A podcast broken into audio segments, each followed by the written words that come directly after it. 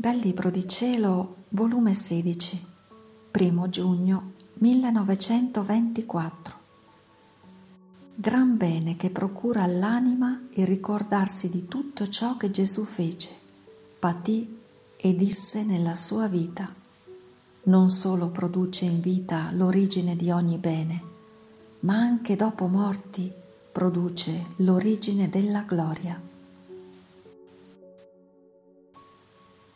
Questa mattina mi sono trovata fuori di me stessa e vedevo il mio ultimo confessore defunto circondato da tante persone che stavano tutte attente e come rapite ad ascoltarlo. E lui che diceva e diceva, che si infiammava tanto, che faceva infiammare gli altri. Io mi sono avvicinata per sentire ciò che diceva e con mia sorpresa sentivo che stava dicendo tutto ciò che il mio benedetto Gesù mi aveva detto, le sue finezze d'amore, le tante condiscendenze di Gesù verso di me. E quando parlava degli stratagemmi dell'amore di Gesù verso di me, lui spiccava luce da restare trasfuso non solo lui in quella luce, ma anche quelli che lo ascoltavano. Io sono rimasta meravigliata e dicevo tra me, il confessore non solo lo ha fatto in vita di dire le cose dell'anima mia agli altri, ma anche dopo morto lo sta facendo nell'altra vita. E aspettavo che avesse finito di dire per potermi avvicinare a lui e dirgli qualche mia difficoltà. Ma non la finiva e io mi sono trovata in me stessa. Onde, secondo il mio solito, ho seguito il mio amato Gesù nella sua passione, compatendolo, riparandolo e facendo mie le sue pene. E Gesù muovendosi nel mio interno, mi ha detto, Figlia mia, quanto gran bene procura all'anima il ricordarsi di me e di tutto ciò che feci e patii e dissi nella mia vita.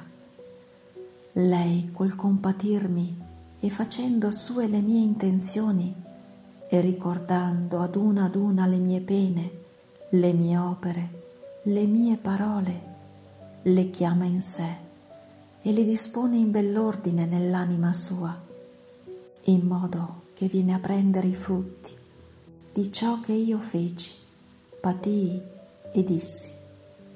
E questo produce nell'anima una specie di umido divino, dove il sole della mia grazia si diletta di sorgere e di formare in virtù di quell'umido la rugiada celeste e questa rugiada non solo abbellisce l'anima in modo meraviglioso, ma tiene virtù di mitigare i raggi del sole cocente della divina giustizia. Quando, trovando le anime bruciate dal fuoco della colpa, sta per colpirle, per bruciarle e seccarle di più. Questa rugiada divina, temperando i suoi raggi, se ne serve per formare la rugiada benefica, per non far colpire le creature e si costituisce umido vitale per non farle seccare.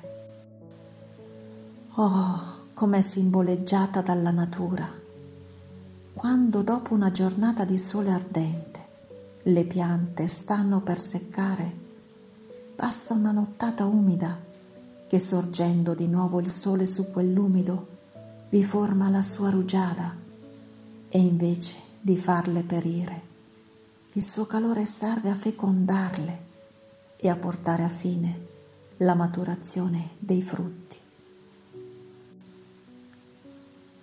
Più sorprendente succede nell'ordine soprannaturale. Il ricordo è il principio di un bene. Il ricordo forma tanti sorsi all'anima per darle vita Quando il bene, le cose si dimenticano, perdono per l'anima la virtù vitale, perdono la loro attrattiva, la gratitudine, la corrispondenza, la stima, l'amore, il valore. E questo ricordo non solo produce in vita l'origine di ogni bene, ma anche dopo che l'uomo è morto produce l'origine della gloria. Non hai sentito il tuo confessore defunto come si dilettava nel parlare delle grazie che ti ho fatto? Era perché in vita ci teneva a sentirle, le ricordava, il suo interno ne restava riempito fino a traboccarne fuori. E ora quanto bene non gli apportò nell'altra vita.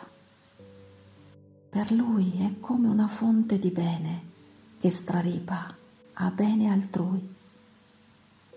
Sicché quanto più ricorda l'anima ciò che a me appartiene, le grazie, le lezioni che le ho dato, tanto più cresce in lei la fonte dei miei beni, che non potendoli contenere in sé, straripa a bene altrui.